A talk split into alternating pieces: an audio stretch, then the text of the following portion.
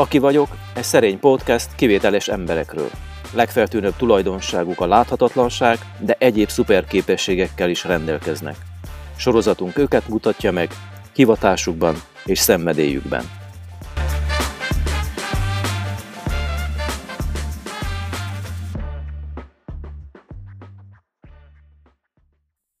Mai vendégem Vörös Kéri Dóra, debütdíjas író, két kötetes szerző, most dolgozik a harmadik könyvén, és nem mellékesen szociális munkás. Szia! Sziasztok! Köszönöm a meghívást! Eredetileg természetmérnök szakra jártás, innen váltottál szociális munkára. Hogy jött a fordulat? A fordulat az úgy jött, hogy elkezdtem tanulni ezt a természetvédelmi mérnöki szakot Sopronba, és akkor rájöttem, hogy ez nem az én utam lesz. Tetszett az, amit tanultam, viszont úgy kicsit olyan száraznak találtam. Pont ez a része, hogy, hogy nem emberekkel foglalkoztam, az hiányzott.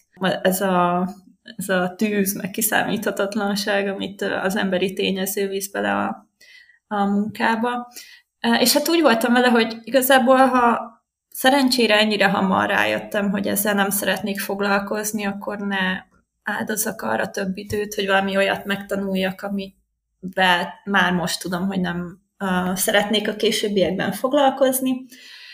És hát akkor így elkezdtem gondolkozni, hogy akkor végül is mi legyen helyette. És egyébként nem tudtam, uh, hanem ott volt nekem az irodalom, az írás, uh, és uh, igazából egy évig csak annak éltem, és utána találtam meg a szociális munkát. De még a pályát kezdetén van, vagy, és lehet, hogy ez egy erős kérdés lesz, hogy szerinted van értelme a szociális munkának? Szerintem nagyon-nagyon-nagyon van. Szükség van rá. Igen. nem, nem kell okay. továbbra Jó. Jó. Uh, azért feszegetek és teszek fel ilyen kérdéseket, most kicsit ismétlem magamat, mert hogy te még ott vagy az elején, te teljesen más szemmel látod, más szemüveggel látod, ráadásul, hogy mondjam, írói szemmel is, vagy írói érzékenységgel is látod azt, ami történik, és amire foglalkozásként tekintesz. Az íróság ezzel hogy egyeztethető, egyeztethető össze? Kicsit egyébként ilyen, hát nem is tudom, hogy ilyen szerepváltás talán, de hogy amikor például, ha csak itt a, az ügyelésnél maradunk, amikor ott ülök, akkor eszembe nem jut, hogy ebből lehetne egy novella, vagy hogy hú, ez, a, ez az ügyelőtárs, vagy nem tudom, ez a szakmai vezető milyen jó karakter lehetne. Uh-huh. Tehát, hogy ezek a dolgok abszolút nem jelennek meg, hanem magának az alkotásnak is megvan a saját tere. A- ahhoz is kell egy munkatér, uh-huh. hogy Mm, leülök, elkezdek gondolkodni rajta, felépítem a, a világot, a szereplőket, a helyzetet. Én úgy érzem, hogy két teljesen külön dolog, viszont mindkettő hat a másikra. Milyen írni? Tehát, hogyha ha valaki úgy tud írni, hogy én, én belevonódok annak a hangulatába, vagy akár a, a leírásba, mindegy. Milyen állapot az, amikor írsz? Hát én erre egyszer úgy hivatkoztam, hogy egy teljesen más tudatállapot, mert hogy uh, tényleg alá kell merülni a, a történetbe, um, hagyni kell, hogy ez a sok-sok érzés keresztül fusson rajtad.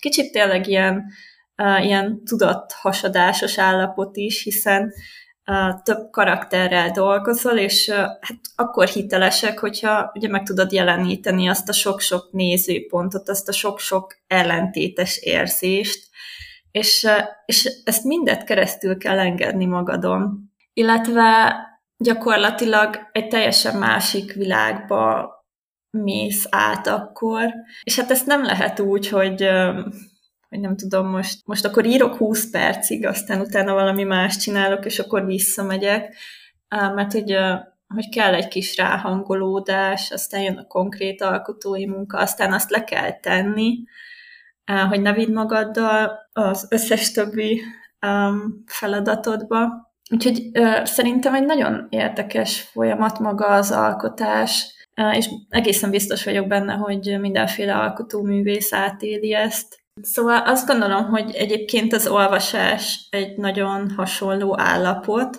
mert ott is az olvasó az, az már így a magáévá teszi a történetet, és elképzel valamit, szóval ott is beindul a fantázia. Csak az írás az sokkal lassabb, szöszmötölősebb folyamat, tehát mire azt a, nem tudom, négy oldalas novellát valaki mm, elolvas a két perc alatt, az lehet, hogy az író órákat, napokat, heteket töltött, hogy az olyan legyen. Szóval ez kemény meló írni. Kemény meló, de nagyon élvezetes. És te mikor írsz? Amikor úgy megszáll az ihlet, vagy az inspiráció, vagy az intuíció, vagy van ked megszokott évsz, a napszak? Régen jellemzően este írtam, de ez inkább azért volt, mert volt egy nagyon szigorúan meghatározott struktúrája a napomnak, és hát odafért bele. És most meg így ahova be tudom szuszakolni. Azért is mondtam az előbb, hogy nagyon kell zsonglőrködni az idővel, mert hogy meg kell találni azt a, azt a viszonylag hosszú időt, amikor tényleg van arra lehetőség, hogy, hogy rendesen alámerüljön az ember, hogy gondolkozzon, hogy utána leírja mindazt, ami, ami eszébe jut. És hát ezt saját magának kell megteremtenie, ugye csendnek kell lennie, hogy én most egy kollégiumban lakom, és mondjuk teszem azt, ne kopogjon be fél óránként valaki, hogy na mi zoom, meg kiöztelni, meg ilyesmi. Szokott ilyen lenni, ezt csak azért mondtam példának. Um, úgyhogy már szerintem ez sem könnyű. Egyébként meg uh, ihlet, intuíció, akármikor. Jó, ezt loptam egyébként az egyik cikkedből, csak mondom. Igen, igen ráismertem a... Ezt egyébként az egyik mentorom igen. mondta még akkor, és úgyhogy én is loptam abban a cikkben. Nem igazán megidézted, csak mondom. Zsoltnak hívták, nem tudom milyen Zsoltnak. Igen, Kántor Zsolt egyébként. Zsolt, akkor igen, akkor teljesen szabályosan lehivatkoztam. Hát ez bármikor megtalálhat. És én például mindig azt csinálom, hogyha jön egy gondolat, akkor gyorsan előkapom a mm, füzetemet, van egy ilyen tök elnyűjt, kétszer kimosott ötletfüzetem, amiben feljegyzem azt az ötletet, és, és majd, hogyha megérik bennem, vagy éppen van időm írni, akkor előkapom, és megírom. Például most pont van előttem egy ilyen jegyzet, annyi van a papír kell, hogy csillagok, nyíl, kicsi lények. És akkor majd ebből egyszer lesz valami. Figyelj, ha most felhatalmazlak téged, kérdezzél tőlem bármit, mit kérdeznél? Fú. És még válaszolok is lehet. Szereted a habszivacsot? Habszivacs cukorkát? Tudod, ilyen habcukor, vagy hogy hívják azt magyarul? Habcsók megvan, megvan az a, az a pillecukor? Pillecukor, igen. Pillecukor? Az, az, az nem az, amit megszoktak ugye pirítani, az valami hát, egyéb. Mm, de egyébként az? az kicsit más az állaga, de hogy lehet ilyen Haribo kiadásba is kapni. Aha. Én minden édeset szeretek egyébként. Minden édeset, ami egyszer édes, én jöhet. És szinte korlátlan mennyiségbe. Úgyhogy a, a pillecukrot is valószínűleg, hogy igen, és azon gondolkodom, hogy mit szeretek édességbe nagyon. A mézes krémes jut eszembe, azt szeretem nagyon édességbe. De hogy jött, a, hogy jött a pillecukor neked, a hab, az a habcukor? Hát azt mondtad, hogy kérdeznek valamit, és csak... Na jó, oké. Okay. Én megkérdezem, hogy hogyan jött.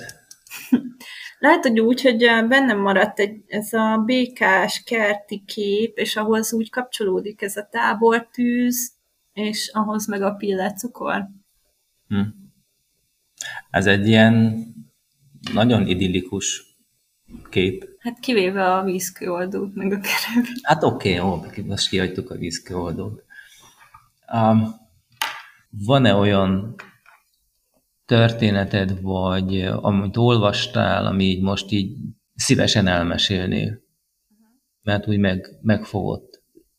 De valószínűleg azért, mert hogy ugye benne vagyunk ebben a szociunkás uh-huh. témában is, de hogy egyébként is nemrég olvastam újra Mihály Endének a mumóját, ezt nem, nem tudom, hogy nem ismerem. De egyébként zseniális, Ende az egyik kedvenc íróm, és hát főleg ilyen az ifjúsági polcra pakolt könyvei vannak, de, de nagyon örökérvényű dolgokat boncolgat.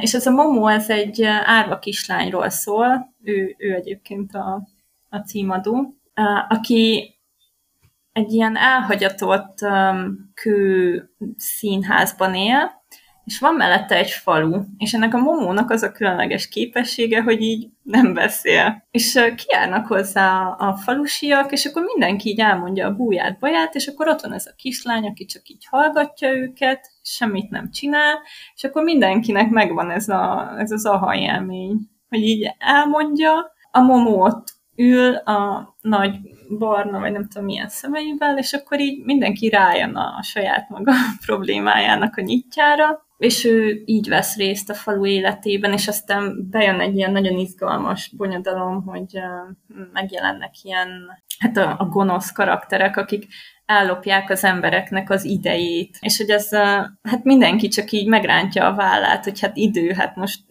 vigyék, hát mi az. Aztán persze ugye rájön mindenki, hogy hoppá, hát lehet, hogy ez a legnagyobb kincsük, sőt, ugye erre jönnek rá. Úgyhogy ez, ez szerintem egy zseniális kötet, és uh, aki a szocmunkához bármilyen mély érzést fűz, én annak nagyon ajánlanám. Most így eszembe jutott meg szerintem az érdekes téma, hogy mondjuk a magyar tanáraimmal milyen volt a viszony, mm. ha ez esetleg érdekel. Határozotta. Határozotta. Tényleg. Hát ez, ez valóban egy érdekes téma, mert hogy, hogy úgy mindig éreztem, hogy ez engem nagyon érdekel, maga az irodalom, meg az írás, meg olvasni is nagyon szerettem. És akkor így általános iskolában, meg egyébként még középiskolában is úgy vágytam arra, hogy így kapcsolódjak ugye ennek a tárgynak a az Istenével, meg hogy elismerést kapjak tőle, de, de igazából sosem volt jó kapcsolatom a magyar tanárokkal. Sőt, például aki általánosban volt, én nagyon szerettem, hogy mindig olyan feladatokat adott ki, hogy írjunk fogalmazásokat. Emlékszek, hogy a többiek utálták, tehát hogy ez a sok macera, meg semmi értelme, meg nem tudom. Én meg nagyon szerettem őket, és tök szívesen írtam, mm, megcsináltam a fogalmazásokat, nagyon élveztem, és akkor így lelkesen vártam a visszajelzést, és nagyon gyakran azt mondta, hogy hát hogy ő nem erre gondolt, nem ez volt a feladat, fura a szöveg, meg ilyenek.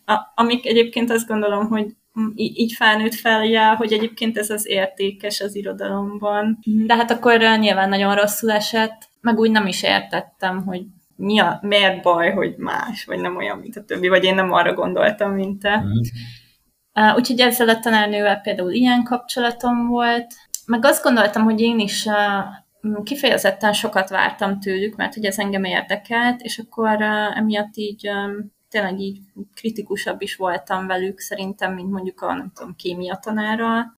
Csak, ez csak azért jutott eszembe, mert hogy ugye több írónál feljön, hogy megmaradt mondjuk egy ilyen kapcsolat, hogy nagyon támogató volt, nem tudom, aki is magyar tanár segített elindulni a pályán, és hogy milyen jó szívvel gondolnak vissza erre. Hát nekünk nem volt egy ilyen mm, meleg kapcsolatunk, ilyen tanárdiák kapcsolat.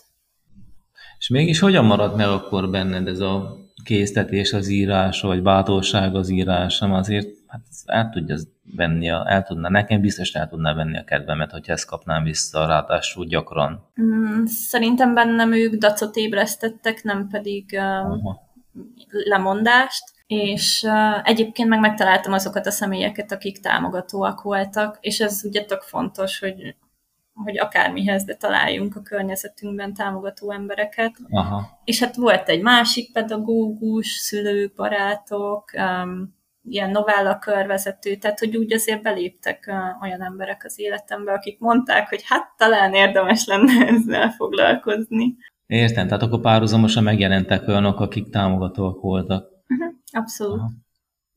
Ja. Igen. És hogy akkor figyeljünk a jó hangokra, ne a, ne a rosszakra. Ezt tanították, vagy mondták, vagy ez, vagy, vagy ez neked jön ösztönösen? Hát tanulni kellett, mert szerintem egyébként sokkal hangosabban szól. Én megkockáztatom, hogy mindenki fejében a, a lehúrogás, meg Igen. a negatív kritika, meg egyáltalán a kritika. Szerintem tanulni kell, hogy ne is kizárjuk, mert egyébként nagyon fontos a kritika is, mert hát abból épülünk, de hogy tanuljuk megfogadni a dicséretet is, meg a, a kedves hangokat. És az meg... milyen nehéz? Mi a dicséretet? Hát igen, ja. meg hogy elfogadni, hogy igen, ha, hogy igen. Az, az is jár, sőt. elhinni. Jár. Igen. Ebben segített a dac is? Hogy felerősítse a jó hangokat? Szerintem igen, mert hogy, a, hogy ugye a dac, tehát hogy a harag az így kívül tartja azért uh-huh. a, a rossz, meg abban ott van azért a remény, hogy nekem azért jár ennél jobb. hogy valami itt nem stimmel. Jó, oké, ez jön be, de azért nem hiszik el teljesen. Ja. Ebben benne van a hit abban, hogy, hogy azért én ennek ellenére én értékes vagyok? Szerintem igen. Aha. Hm. Nekem a dac egy kicsit olyan, mm, egyébként ez, ez annyira ilyen kamaszos szó, tehát hogyha ezt a szót hallom, akkor eszembe jut egy ilyen kamasz, de hogy, hogy ez a, mint az ilyen erős szélbe vagy vízbe álló valami bambusz, vagy valami olyan növény, ami így hajlik, de hogy nem hagyja, hogy így mhm. puff, letörjék hanem azért... Tar- tartás, ugye? Igen, kapaszkodik, tart, próbál így hajolni, úgy hajolni, hm. de hogy azért úgy kiegyenesedik, meg áll, meg nem tudom. Ja. Hogy vagy az unalommal? Érdekes kérdés. Pont olvastam egy cikket arról, hogy nagyon érdekel a gyermekvédelem, és hogy hogyan neveljük jól a gyerekeket, és most volt egy olyan írás is az egyik cikkben, hogy, hogy hagyjuk őket unatkozni, ne legyenek kütyükkel körülvéve, és akkor majd találnak maguknak valami alkotó tevékenységet. És szerintem ez az unalom, ez, ez nekem nagyon megvolt így fiatalabb koromban, és, és az is, hogy hagytak unatkozni. És ezt most a, a legjobb kritikaként fogalmazom meg, tehát hogy, hogy tényleg, mint a nagykönyvben beindult ez az alkotó folyamat. Szerintem ennyiben tök fontos az unalom. Egyébként meg egy, egy borzasztó érzés, és szerintem az egyik legmérgezőbb dolog az életben, vagyis akkor, hogyha nem talál rá megoldást az ember. És hogy vagy a, a váltásokkal, a változtatásokkal? Hát, ha így végig tekintünk az életpályámon, akkor megállapíthatjuk, hogy viszonylag könnyen mennek. Azért ez szép ellentét, hogy az unalommal is rendben vagy, de azért a változatosság vagy a váltások is úgy rendesen benne vannak. Szerintem bátornak kell lenni, és hinni kell saját magunkban, és hogyha azt érezzük, hogy valahol nem jó, akkor vagy, vagy ott éppen, vagy bármi ilyen érzés megjelenik, akkor jöhet egy erősen vizsgálat, hogy vajon most mivel van a probléma, és hogyha arra jutunk, hogy nem velünk, akkor gyerünk tovább kell állni. Én próbálok e szerint élni. Aztán vagy vajon, vagy nem. És mi van azokkal a helyzetekkel, ami egyszerre jó, és egyszerre nagyon nem jó?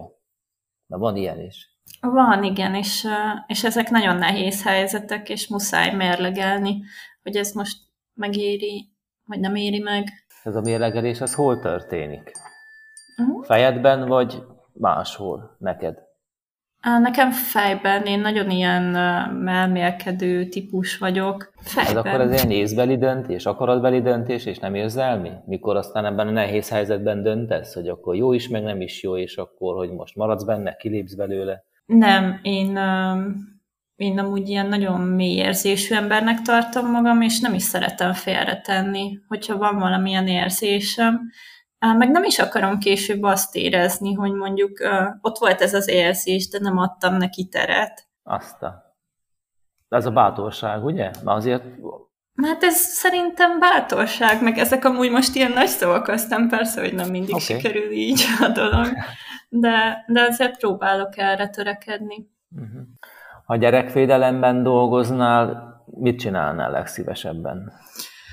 Fú, hát nagyon nehéz kérdés, és uh, én nem szeretném, ha, ha ez az interjú elmenne olyan irányba, hogy mondjuk szídjuk a rendszert, de egy-két mondat erejéig azt uh, muszáj elmondanom, mint uh, ilyen gyakorló szakembernek, hogy, hogy én a mostani gyerekvédelmi rendszerben nem tudnék a, a saját mentális egészségem védelme érdekében dolgozni. Legyünk akkor ne kritikusak, hanem, hogy mondjam, kreatívak? Kreatívak. Hogy mit, igen, hogy, mit, hogy te mit tennél, ha, ha most belecsöpennél és szabad kezet kapnál, bármit, pénzt hozzá, mindegy. Tehát, hogy mi az, amit te másképp csinálnál? Fú, hát megkérdezném azt a sok-sok kiváló szakembert, akik több tíz éve lelkesen és teljes szívvel a terepen dolgoznak, hogy, uh-huh. hogy ezt figyeljétek, kaptunk pénzt, meg um, szabad kezet, és akkor mondjátok, hogy, hogy mit kéne. Um, mert hogy, hogy persze én is látom a sok-sok lyukat a hálón, de azért nem véletlenül vannak ott ezek a lyukak, tehát ezek olyan problémák, amiket nagyon régóta nem tudunk megoldani. Igen, Lehet, és hogy... megtiltanám neked, hogy megkérdezzél bárkit is, és ott lennél te mondjuk tíz gyerekkel, és a te dolgot, hogy csinálj velük valamit. Mi lenne az első dolog, amit csinálnál? Na de milyen gyerekekkel, vagy hol vagyok? Valami kis hát, hogy azt írtad, hogy családsegítés érdekel téged, akkor maradjunk egy családban élő, nehéz helyzetben lévő gyereknél. Uh-huh.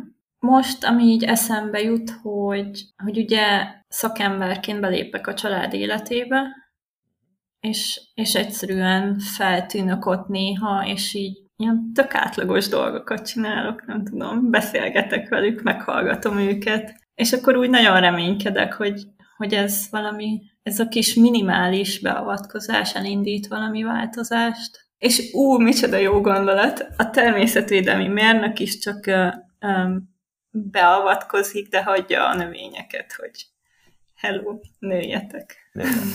De azért itt vagyok én is. Ez olyan volt, mint Vekerdi Tamás, tudod, ő mondta ezt, ja, hogy, imádom, hogy, hogy, hogy hagyni kell, csak néha itt-ott finoman csipegetünk belőle. Ha jól emlékszem, de ha nem jól emlékszem, akkor... Na, de ez egy nagyon jó zárszó volt. A hit és a, a, a szükséges mértékű beavatkozás csak. Köszönöm szépen, hogy ránk szántad az időt. Én köszönöm szépen a meghívást. A podcast a Belügyminisztérium és a Nemzeti Bűnmegelőzési Tanács támogatásával valósul meg, a Ruveus Egyesület Innovációk támogatása a gyermekvédelemben című projektje keretében.